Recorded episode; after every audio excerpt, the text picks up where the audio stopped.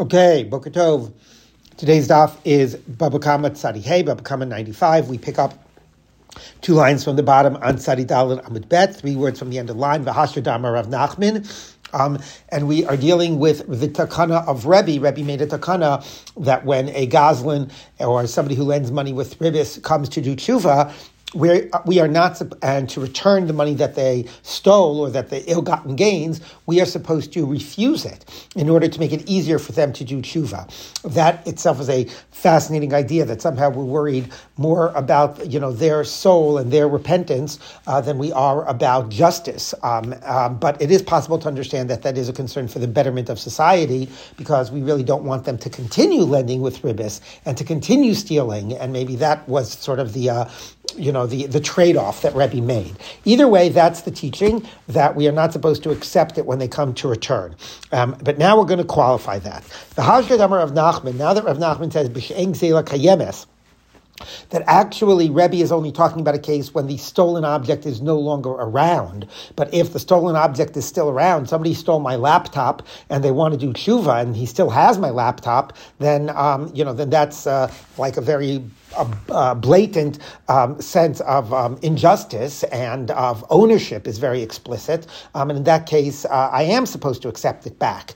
Okay, so also maybe the thinking is, is that it, you know it's harder for asking him to liquidate his funds, um, and that's an obstacle to tshuva more than it is uh, more than returning the actual uh, stolen objects themselves. Maybe is less of an obstacle of tshuva. So one way or another, um, Rav, Rav Nachman says that Rebbe's takana does not apply when the actual stolen object is still around, that then you would accept it. So of that Rebbe is only talking when the stolen object is not around. You can even say that both of these teachings that we had yesterday, we had a seeming contradiction, you know, of Brightos about whether you accept the money back or not. So now we have a way to reconcile them. One way we reconciled them was one was before Rebbe's takana, you would accept it, and one was after Rebbe's takana, you would not accept it. But now now we can actually say they both are after Rebbe Takana, but it still matters the circumstances. Filokasha, Khan, top of Tzadi Hamid Aleph, Kam Xela Kayemes. There's a difference between whether it's around or not around. The, the teaching of Rebbe that you would accept the object, you would not accept the object back is when the original object was not around. And the teaching of the Breita that you would accept the object back was when the object, you know, or the money back or the object back is when the original um, object was around. Okay, but now Gemara says, wait a minute, does that really work in Rebbe's takana? But the whole story about why Rebbe made a takana is because when somebody wanted to, you know, return the money and do tshuva, his wife said, you know, if you start doing tshuva and returning all, everything you stole, you won't even be able to keep your own belt. You'll have to go naked. You'll have to return everything. So it sounds like the belt was the stolen object that was still around, and Rebbe's takana is it does not have to be returned. So the Gemara says no. My avnate to may avnate doesn't literally mean that the belt itself was stolen. It means, you know, the cost of the belt, meaning you're gonna we'll have to sell all of our property and liquidate all of our property in order to get the money to pay back everybody. But it does not mean that we're dealing that the actual stolen item is still around. And if the stolen item is still around, then Rebbe might, you know, the argument is that in that case, Rebbe said you would receive, take the item back if he came to return it. Okay. V'harei Meirish, the Gemara says, one minute, we have another perfect, uh, great classic example of a takanas hashavim, a takana that's made to make it easier for people to do tshuva, and that's a case where the actual stolen object is still around. The case is Meirish, it's like a beam um, that you somebody built into their roof, and there we say that you don't, uh, because of a takana, they don't have to go ahead and destroy their roof and return the beam. So that's a case, though, that the gzela is actually around. That the stolen object is actually around. That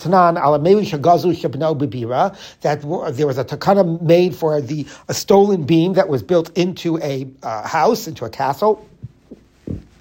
That the owner can just take the money for it but not the object itself. For the sake of takanas hashavim. So there you see the object was around, and we did not demand that the object goes back. So the Gemara, so the Gemara says no. Shani even the Ika Pseda de Bira, Shavir Abanikidalesa. There it's different. There, it would actually not just cause giving back the object itself, but destroying the whole house, destroying the whole roof. So, you know, the normal principle is when the object is around, you return it.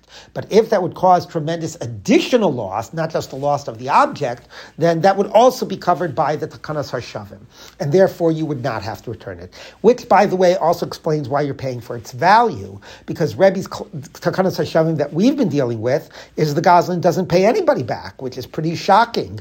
You know, in order to get him to do tshuva, he doesn't have to make any compensation.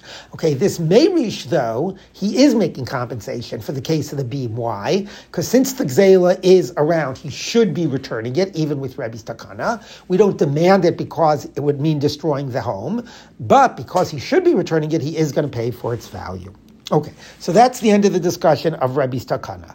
Gazel Paris Muberes Vialda. Okay, now we're going on to the next part of the Mishnah, which speaks about somebody who stole a pregnant cow and gave birth, or a sheep ready to be sheared and sheared it. And in that case, it says that, you know, you return the object as it is to the owner, you know, the sheared sheep, plus the difference, plus, you know, the, how much the sheep was worth when it was stolen because it had all of that wool on its body. Okay, which is not, which is less less than the current state of the sheep plus the shearings, right? That's now, you've actually realized those gains and you've put in the effort and the labor, okay? But so you would not have to pay, give back the shearings and you're kona the shearings with a shinoi, but you did steal the sheep with the wool on it, so you pay for that difference. Okay, Tana Rabbanan, we taught in brisa that that is a debate of the Tanaim. Hagoza racha v'gizaza, somebody stole a sheep and sheared it. Para vialdo, or a cow, and it gave birth. You pay it back together with the shearings and with the new calf. You know, in the case of the cow. That's what Rabbi Meir says. Rabbi Meir says you actually give it all back, even though it, went underwent a shinoi. Um, Rabbi Hudo Mer, No, you give it back. The way, you know, you don't give back the, uh, the, the shearings or you know the, the, the, calf. You give back the stolen object as it is right now, the sheared sheep and the um, non-pregnant cow. And as Rashi says, obviously plus the difference of how much more it was worth when you stole it okay, which is the teaching of our Mishnah. Rabbi Shimon Omer, Roina Sokilu Shuma Etzel Bekesef. No, Rabbi Shimon says you assess the value um, at, from, at the moment it was stolen, and that's what you pay back. So that sounds pretty similar to uh, Rabbi Yehuda. So we're going to deal with the difference between Rabbi Yehuda and Rabbi Shimon tomorrow, but today we're just going to focus on the position of Rabbi Meir. Okay? So, um, uh, so the, question was raised. My time at Rebbe Meir. What's the reason of Rebbe Meir that says you have to give the original owner back the shearings and the calf? Um, is it? Does Rebbe Meir hold that Shinoi stands in its place? We don't recognize Shinoi, and therefore the owner is not, the, the Goslin is not Kona it, so it all still belongs to the owner, so it all goes back to the owner. Okay, that was a position we saw yesterday. Um, made oh, or maybe, but Alma Shinoi Kona. Really, normally his principle is Shinoi you would be Kona, and really you should own, you the Goslin should own the shearings and the calf. But he's making a knas, he's making a fine, a, a, monetary penalty. You stole from this guy, even though technically you own the shearings and you own the calf. We're not going to let you keep it, and we're going to demand that you give it back to the owner. Okay. The mind nafkamina, the Gemara says, what practical difference would it mean make if it's a fine or if it's fundamentally you don't own it? If if these guys stole it and actually became worth less, okay, not worth more, um, and therefore, if you say that um, that shinoi is kone, then in type of a case, consider that it got worse in a way that actually the object itself underwent a shinui, you know, the cow or whatever underwent a shinui, and, then you would now own the cow and own the sheep um, because shinui is kona, and you would pay the difference in terms of from the time that you stole it. Whereas if that's if we would say fundamentally shinui is kona, and it was just a knas. Well, here there's no knas. Here it's actually worth less. So you're stuck with the object, and you pay what it was worth at the time that you stole it. If, however, we say shinui is not seen as having having taken place, it's not meaningful at all, then you basically would just give it back to the owner and say, "Here's the object I stole." Okay, and you wouldn't, and the fact that it's now different and worse would not be something you would have to pay for. So that would be the nafkamina. Okay, so let's take a look. Um, Tarshma, come in here. So we're going to actually look at a case where the object got became worth less. You stole an animal and it became old, and slaves and they got old. Okay, so now they're worth a lot less, and that's you know that's some type of a shinoi, and they're worth a lot less. Okay, Mishalim Kishasa Gazela. The Tanakhama says you pay like when you stole it. You were kona them with a shinoi, and therefore you figure out how much it was when you stole it, and that's what you pay. Rabbi Meir, Rabbi Meir says, by slaves, you say Why? Because the principle is that karka ain't an exelis, that land is not stolen, so no kinyan exela work by land, and therefore by um, and and slaves are often we say hukash likarkos. There's actually whole sugyas whether slaves are like karka, like like land, or like metaltalin, like chattel. So Rabbi Meir is saying slaves are like land, and therefore the shinoi is not meaningful. You're not kona the slave, even though he got old. So the slave you return it, it belongs to the owner, and if it got worse, it got worse under the owner's control and property. It's not you don't have to pay for it. But by the animal, the behema, that actually you would be kona it, and that I agree to the Tanakama, you pay like the original cost when you stole it. So Rabbi Meir is basically agreeing fundamentally that shuna is kona, and you pay like when you stole it. Um, he's only saying that when it comes to the slaves, slaves is an exception, and shuna is not kona, so you give the slave back. Okay, so that so, so the Gemara says that seems to answer our question. Let's take a look. So it says the ilu behema. The suggestion by Rabbi Meir is that when it were to come to the actual anim, animal and not the slave, uh, ilu behema kashasa that actually you would be kona. You can't say haresho chalafanecha. Here's yours, take it back. No, you are konet, and you would pay like when you stole it. So you see that Rabbi Meir holds shinoi bim shinoi is kona. Um, the Isa Gadaitach Sever Rabbi Meir Shinoi bim koma omed, and if Rabbi Meir were to hold that shinoi stays in its place and isn't kona, uh, she'd become. Uh, I'm sorry, I just lost my place. Oh, she'd become omed afilu behema nami. So then you should be able to say by the behema as well. Take it back, but you can't. So he says, Elalav Shmaminon, Kasavar Meir Shinoi Kona. It must be Rabbi Meir holds that Shinoi is Kona, and therefore by the when you steal the animal and it gets old, you now own the animal and you have to pay for, for its original value. But the slave is different because that's like land, and you give the slave back. But fundamentally, Shinoi is Kona. The Hakhan, in our case, about shearing it and giving birth, um, uh, the fact, the reason that you have to give the shearings and the calf back is just a monetary fine, but fundamentally you should be kona. Amri, no, so that seemed to be a good proof, but the Gemara says not necessarily, not so fast. Amri, Rabbi Meir. Rabbi Meir might just be responding to the rabbis over there with the slave and the uh, and the animal that got old within the within the rabbi's own position. Lididi, as far as I, Rabbi Meir, am concerned, Shinui kona. Shinui is not kona at all. Vafilu behema nami, and I would say you can even say Haveshul Chalafanecha on the behema. Okay, my position is Shinui in kona. You give you give them both back. But El Lididchu, according to you, that you do hold Shinui is kona. Damis you Shinui kona. You say Shinui is kona. At least you should concede that the la- that the slave you can give back and say because slave is like land and it's not acquired through through gzela, and therefore you never own it, and therefore even if it gets old, you can give it back. So shouldn't you at least concede the case of a slave? Okay, the Amile Rabbanan, and the rabbis would say back to him, Lo, Avda Kimikarke Dami. No, we don't agree. We think slaves are like chattel, which is a whole major debate. Okay, so even though it's true that Rabbi Meir's stated position there, distinguishing between the slave and the animal, make it clear that the animal he's saying Shinu is Kona, the Gemara is saying he might not be that might not be his own position. He might be sort of arguing that within the, the position of the Chachamim. All right, Tashma. Let's try again to prove which way Rebbe Meir holds. You give wool to a dyer um, to dye it um, red, and they go and he makes a mistake and dyes it black. Shachor tzva'o edom, or the reverse. Rabbi Meir Omer no sin lo simro. You go ahead and you, the dyer, you keep the uh, the wool. You were kona the wool with the shinoi because you now you made it something different. It's red or black, you know, and different than it was originally, and different from what the owner wanted. So you're kona it with a shinoi, and you pay him for the wool. Okay, so that seems pretty clear. The Gemara says, um, um, uh, uh, Simro. Demate Simro in, yes, you pay him for the value of the wool.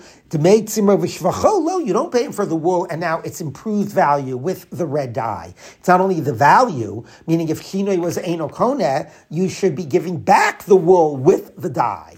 Maybe if he refuses it because he wanted it a different color, you keep it and you pay him and you pay him its value. But either way, if it's fundamentally Shinuye no Kone, the owner should now also have owned the increase, but that's not what you're paying him. Um, now, if Rabbi Meir were to hold that shinu is not kona, make some of shvacha you should now have to give him back. So he now owns the wool, which is with the additional value of the red dye. You're not kona it. He was kona it, even though you made a mistake. So you see, so why? So you, so that's what you should be saying. He should get the wool, the dyed wool back if shinu is not kona.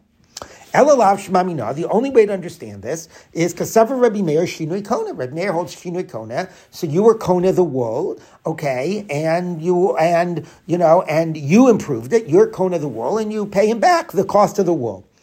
The Hakha, and in the case of the shearings, Knasahu de shmamina, it's only a fine. It, you the reason you give back the shearings or the calf is because of a fine, because you're a goslin.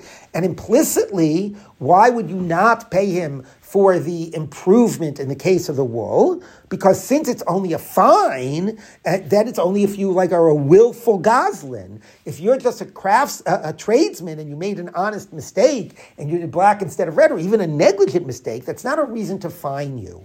So fundamentally, you're kona and you pay him for the wool. Whereas in the goslin, fundamentally you're kona, but because you're a goslin, you pay him back the shearings and the calf. Okay, Shma Mina, the Gemara says you're right. That is actually a good proof. Okay, Ika Amri, that's one version of the question we had in Rebbe Meir. Does he hold Shinoi Kona and Knas, or does he hold Shinoi Eno Kona? Amri, others say, Hello Ibailon, that was never our question. Rav Vitani, since Rav reversed the bright that we quoted earlier about the slaves of the uh, and the slaves and the animal that got old. How did he teach that brisa? So you stole this cow or the uh, slaves and they got old. Kishas Rebbe Meir. Rebbe Meir now is the one that is saying that you pay both of those kishas hagzela. Okay, you were kona them with a shinui and they got old, and you pay them both kishat as the time that they were stolen. Um, the chachamim and it's the chachamim who distinguish between the cow and the slave. By the slaves, you can say you're not kona them because slaves are like karka. So if Rabbi Meir is saying both is the first one to speak, and he's the one to say both slaves and behema you get to keep because you're, you know, the only way to explain it is you, you keep them and you pay for, not get to, whatever, you keep them and you pay for the original value. Because um, the only way to explain that is because shinui is kona. Okay, so that's what the Gemara says. Uh, so in that version, Vade Rabbi Meir Shinoi Koda. So certainly the only way to explain for Rabbi Meir why you are stuck with the old cow and the old slaves um, is because of Shinoi Kona. If Shinoi wasn't Kona, you could say and give them both back. So according to the way that Rav has Rabbi Meir teaching that you're stuck with the old cow and the old slave, there's no question that Rabbi Meir holds Shinoi Kona. But yet, there's still another version of the quest of a question we had within Rabbi Meir's position of the knas. Okay, so Rabbi Meir holds shinoi and by the shearings and the calf, the reason you had to give it back is because of a fine, because you're a, a goslin. And Kikai Kika what was our question about Rabbi Meir? Um, Kika Bailan, Hachi Bailan. This was our question. Kika Kanis b'mezid. When Rabbi Meir made his fine, did he make it only in somebody that was a willful goslin that you can't keep what the, the, the increase that you got because of shinoi, even though you should be konen, you have to give it back. Aval b'shogeg lo kanis. In the case where somebody was a non-intentional goslin, you know, then you would not, we would not make this fine. And you might be remembering that was the case a minute ago about the dyeing of the wool, okay? And that Rabbi Meir did not make a fine there. He said you keep the wool and you pay for the wool. You don't give back the increased value. So that's how we're going to end up, okay? But that was so. If you were if you were remembering what we said before, you already know the answer. But this is the question. We know that Rabbi Meir giving back the shearings and the calf is a type of a fine. Is it only for case of somebody who's a willful goslin? Um, um, oh, or do we say, feel b'shogig namikanis, that Rabbi Meir says, I don't want to start making distinctions. Were you intentional and not intentional? We're going to make a fine across the board. Anytime it wasn't yours, you don't get to keep the improvement through a shinoi. Okay? But it's fundamentally a fine. So does he apply it to shogig as well? Um, oh, Dilma, I feel b'shogig namikanis. Toshma, come in here. Chamisha govin mina mechurarin. There are five types of people that money is owed to them that they can only collect from unencumbered property, not property with liens. Meaning, if you, if if Ruvain owes me thousand dollars um, I can go knock on Ruvain's door and um, demand that he pays me from, you know, money in his bank account, any any pro, any stuff he's got in his house, you know, anything that he owns. That's you know that's that's that's unencumbered property. Okay, um, that's what's called mechurarin. Okay, so um, uh, like like bnei chorin, free, um, as opposed to property with liens. What's a property with a lien? That's real estate and not and real estate not that he owns, but that he has sold. So after Reuven borrowed thousand dollars from me, any real estate that he I have a lien on all of his real estate. And if he sells property then I can go, if he, I can't collect my $1,000 from Ruvain directly, I can go to Shimon, who bought his prop, Ruvain's property after Ruvain borrowed the money from me, and after I got my lien on his property, now Shimon has bought it, and now I can go ahead and I can collect from that property because of my lien. And the reason for real estate is because, you know, you can't hide away real estate, and that allows people to lend money because they know that they will always have that property will always be there, and if they have liens, they'll always be able to collect. So that's the principle of you know the difference between unencumbered, you know, mechurarin, and mishubadim. Now. Um, so, but there are five people who you are not allowed to collect. There are no liens, that they're owed money, but they don't have liens and they can only collect from unencumbered property. Who are they? Let's take a look. Um, um, so, Peros ushvach peros. So those are the two we're going to look at. What's the case of peros and shvach peros? Reuven, you know, uh, well, let's say like this. Uh, um, Shimon steals uh, Reuven's property, real estate. You know, he claims it's his. We're calling him a Goslin, but often there's a whole question of who really has title. People maybe, you know, but uh, are, are willfully stealing it or they honestly think they have title, but that's what it's going to turn out to be. That Shimon has now claiming that is trying to steal Reuven's property and he's claiming it's his. And then he goes ahead and he, Shimon sells it to Levi.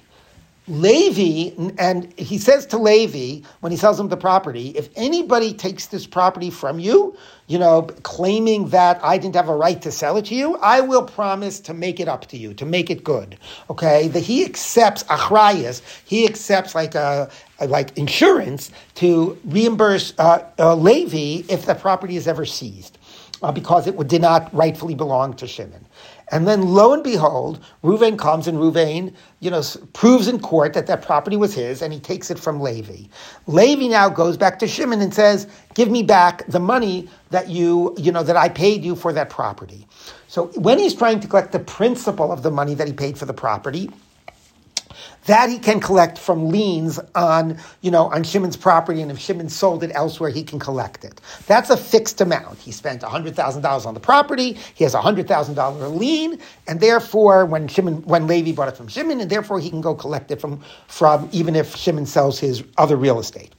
However, let's say Levi went ahead and he, he, what he purchased was an apple orchard. And he went ahead and he's now been harvesting the apples for the last 10 years. Okay? And um, and um, you know, and, and now when uh, uh, you know when uh, uh, uh, Reuven comes to collect his property back and take his property back, he says, "By the way, not only was that my property, all of those apples that you've been harvesting and selling, that was produced by my property. You got to pay me back for that." So he demands from that's called payros. So he demands all that payros back from Levi. Okay, Levi now goes to Shimon to make good. Okay, but that, where Levi is now trying to get compensated from Shimon, Shimon who sold him this stolen property, okay, that's Payros. Um, in that case, he can only collect from Shimon's unencumbered property. Why? Because there's no fixed amount. And that's the general principle here. You don't know how much the payros are going to be. Are the payros going to be $1,000, a million dollars? How many years of payroll? How successful is it going to be? So liens, it's not fair to the people that purchase Shimon's property to have a lien where you do not know the, how, how big or small the lien is. So the principle of the land, the $100,000, that he has liens. If he has to get compensated for the payros that he took from the land, okay, because it's not de- able to determine how big or small that will be, he does not have any liens based on those payros. What's shvach payros? Shvach payros is, let's say he didn't actually heart, you know, uh, you know, get the actual apples. But he now has made, you know, principal improvements in the land itself. He's put in a lot of manure and he's planted trees and he's done a lot of things. He's improved the property, but he hasn't yet like reaped the benefits, but he's put in a lot of money to improve the property. And now, when you know when um, uh, Reuven comes to seize it back, it's not worth hundred thousand dollars; it's worth two hundred thousand. So you know, let's say 150,000 for, for, for illustration purposes. So the first 100,000 he has liens for Ruvain, for, for Shimon, and he can collect from Shimon's uh, encumbered property. The next 50,000 though, that's Shvach Peiros, and because again, we don't know, was the improvement going to be 50, 5, 0, 500,000? So therefore, there are no liens for the shvach peros, for the improvements he made. And when Levi comes to collect that from Shimon, Shim, he can only collect it from Shimon's unencumbered property. Okay, that was a very big explanation, but that's what we're going to focus on. Okay, Peros shvach peros, so those things which don't have a fixed value, they can, there's no liens for them. V'amikabel alav lazonis ishto ubat ishto, ben ishto vat ishto, let's say, um, you know, somebody marries a woman and maybe he has kids from another wife or whatever, and he says, the, the wife, this woman says, I will only agree to marry you if you make, take, uh, accept upon yourself a financial obligation that after I die, you are going to continue to make sure, you know, that my daughter, my son are provided for from the estate okay, because they don't inherit her. The, her money goes to the husband. Okay, so he accepts that responsibility. But because that's a non-fixed amount, you know, now they're going to get supported from the estate for one year, for 20 years, you know, until they get married, who knows how much. There are no liens on that. So the son and the daughter have a right to collect from the from the husband, okay, but only from unencumbered property. Okay, Now let's just a normal debt that you did not write in the document that there is a lien, so you left it out of the document, so then there's no liens. Or if you didn't, or an exuva, which is a type of a debt document that you did not write in the dark document itself that there are liens. Anyway, those are the things that you can only collect from unencumbered property. Now, how is this relevant to us? Man the Amar for who Rebbe Meir. So the fact that it assumes that a document without a lien written in it, therefore it means that you do not have a lien, that's actually debated in the Gemara. There's a position that says achrayas to soferhu, the writing of in the document itself that you have liens. If that gets left out, that's just a mistake of the scribes. Anybody who lends money and who bothers to write a document to prove it and to document it, we assume that there are liens and the person wanted liens on the on the on the property. So even if it's not in the star, it's not in the writ, nevertheless, there's always liens. That's the position of Achrayas Tosofer. We know this Mishnah shows that you know, or or whatever that um, that that we don't say that. That if there are not liens in the document, you don't have liens. That is the position we know. That's the position of Achrayas Lav Tosofer. The leaving it off is not a mistake; it's intentional, and you don't have liens. And we know that that is Rebbe Meir's position. So we know that this whole teaching about the things that have to be from unencumbered is all Rebbe Meir. Okay, now where is this going to get us? Um, Rebbe Meir, the Ketani Peros Shvach Peros. So it teaches us that the case of Peros and Shvach Peros, the case I gave of Ruvain, Shimon, and Levi, right, um, that those are cases that you can collect but unencumbered. So now we're going to spell out the case. Hey Chidami, what's the case? Now you'll be grateful that I, I illustrated it before. Shimon stole from Ruvain a field, and he now sold it to Levi. And Levi went ahead and Levi made capital improvements. Okay, that's going to be Shvach Peros. And now Reuven proves it's his field. Reuven takes it back from Levi. Kishahu go that. Now Levi is going to come because you know because Shimon basically insured it. Shimon said, "I will, I accept achrayas responsibility if it's taken from you." So now Levi is going to go to get to get his principal hundred thousand and his shvach payros, his capital improvements fifty thousand. He's going to get that to be reimbursed from Levi is going to go to get that to be reimbursed from Shimon. Okay, Kashu Gova, Gova Zakarim Chasim Mishubadim. He's going to collect his principal, 100,000 from Shimon from encumbered property. That was a fixed amount at the time of the sale, and therefore those are classic liens. The Esa Shvach, Shevach, Mina Chasim and the 50,000 capital improvements, since it was not known how much that would be, that Levi collects from Shimon from unencumbered property. Now, Okay, that's the description. That's what it talks about. That's the scenario shvach payros. But relevant for us is that is that is that Reuven was able to take back the land with its capital improvements from um, Levi. And here's the thing: similar to the case of shearing a sheep, okay, where you know there the original owner took the sheep and the shearings back, according to Rabbi Meir. That was the knas. So here, the original owner, Reuven, takes the land back and the improvements, okay, doesn't compensate Levi for the improvements, just takes the land and the improvements without anything being compensated to Levi. And Levi has to make try to make it good with Shimon. So that's an example of Levi here was an honest guy. He didn't know that it was stolen. He didn't know, you know, he wasn't intentionally stealing. And nevertheless, for Rebbe Meir, you know, Reuven has a right to take the improvements. So you see, without any compensation, so you see that um, that Rebbe Meir's knas applies even in a case of shogeg. That was pretty complicated to prove that, but that's the proof. Okay, so let's take a look. Um, now, my love, are we not talking about? But I'm Amaretz, that Levi is ignorant of the law.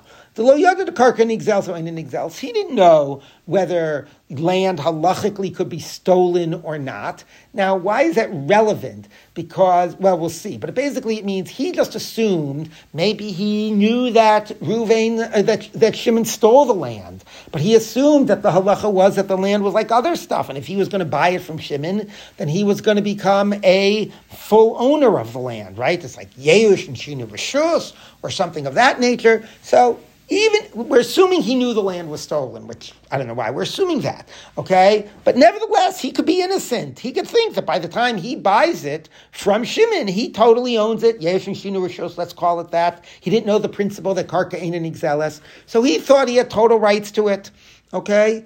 Um, and even though he was not willfully stealing from from Reuven, Kasi Bal Reuven comes and take his land back with the improvements and doesn't reimburse Levi. So you see that even though Levi here was an innocent shogeg party, Rabbi Meir's knas of giving back the benefits, you know, of giving back the improvements applies even to a case of Khanis, and you see that even in a case of shogeg, Rabbi Meir's knas applies. Mary says, Ami lo. No, you don't have to say that was the scenario. We can assume that Levi maybe knows the law. And Levi should have known that even after that, that Karka is not stolen, and even with Yesh or whatever, that if he's using this land that is still Reuven's land, that he doesn't have a right to it. It was still Reuven's. Karka is not stolen. So Levi is not such an innocent party. Okay. Now, before, and therefore, that's why it's a case of mazid, and that's why you have to give back the benefit. Now, before we go on, I want to pause and make two points. Number one is, um, you know, the other thing that the Gemara is assuming here is that Levi knew it was stolen. Okay, and then the only question is, does he know the law of whether he has rights to keep it or not? He think, or you know, because of the principle of karka nigzelis or not nigzelis. So I don't know why the Gemara assumed that, you know, that, that clear because it's gzela, not geneva or something. But okay, that's what it's assuming. More significant is the question about, wait, why is this relevant? The reason you needed Rebbe Meir's knas was because Shinui was kona, and fundamentally the Gazan was entitled to the shearings in that case, and then he had to make a knas and he had to give it back. But here, Karka's not nigzeles. So it's not a knas. Of course, you know, uh, uh, uh, uh, Levi is not entitled to the benefits. There's no shinoi. Karka is not nigzeles. I mean, shinoi is irrelevant. And of course, uh, you know, Reuven gets it back. So why are we talking about a knas? So Raavad asked this question, and Raavad basically says, no, because even if there's no shinoi and karka is not nigzeles or whatever, the fact still is Levi made capital improvements into Reuven's property. And if I go onto your property and I make capital improvements, let's say they're ones that you would want, you know, even though I had absolutely no right to do it, you have to pay me a certain amount for my labor. Okay, that's a halacha. So, and here, Reuven is paying nothing to Levi, even for his labor of making the improvements. So the Raavad says that's the proof, right? It's not a case of shinoi or not. But if Rebbe, why is Reuven not at least paying Levi something for Levi's labor in making those improvements? And if he's not, it must be a knas. So you see that Rebbe Meir's knas applies even by Shogeg, and the Gemara says no. Who says Levi was so innocent, and that's why the knas applies. Okay, and now finally we wrap this up based on the easier case of what we had before. Tashma coming here. You gave it to the uh, dyer to make it black, and he made it red or red and black. Rabbi Meir Omer nosin lo tomorrow. You go ahead and you pay. You know, you the dyer keep the wool, and you pay him for the wool because shino is konya. The Simro in, you pay him for the wool. The Simro v'shvachalo, you don't actually give him the improvement. You don't give him back the wool. And it's not similar to the case of giving him back the shearings. So why is it different? In both cases, you improve the guy's property. Um, so the Gemara says, "The Isa kadaitik b'shogig nami kanis to make him shvacha by the law." And if Rabbi Meir's kanas applies even to a case of shogig, and this is a great case of shogig, you didn't want to steal it, you just accidentally dyed it the wrong thing. So why not give back the wool with the dye if Rabbi Meir's kanas applies in a case of shogig? You see that Rabbi Meir's kanas applies only in a case of mazid, not in a case of shogeg, shma mina, and that is a good proof. Okay, we will end here.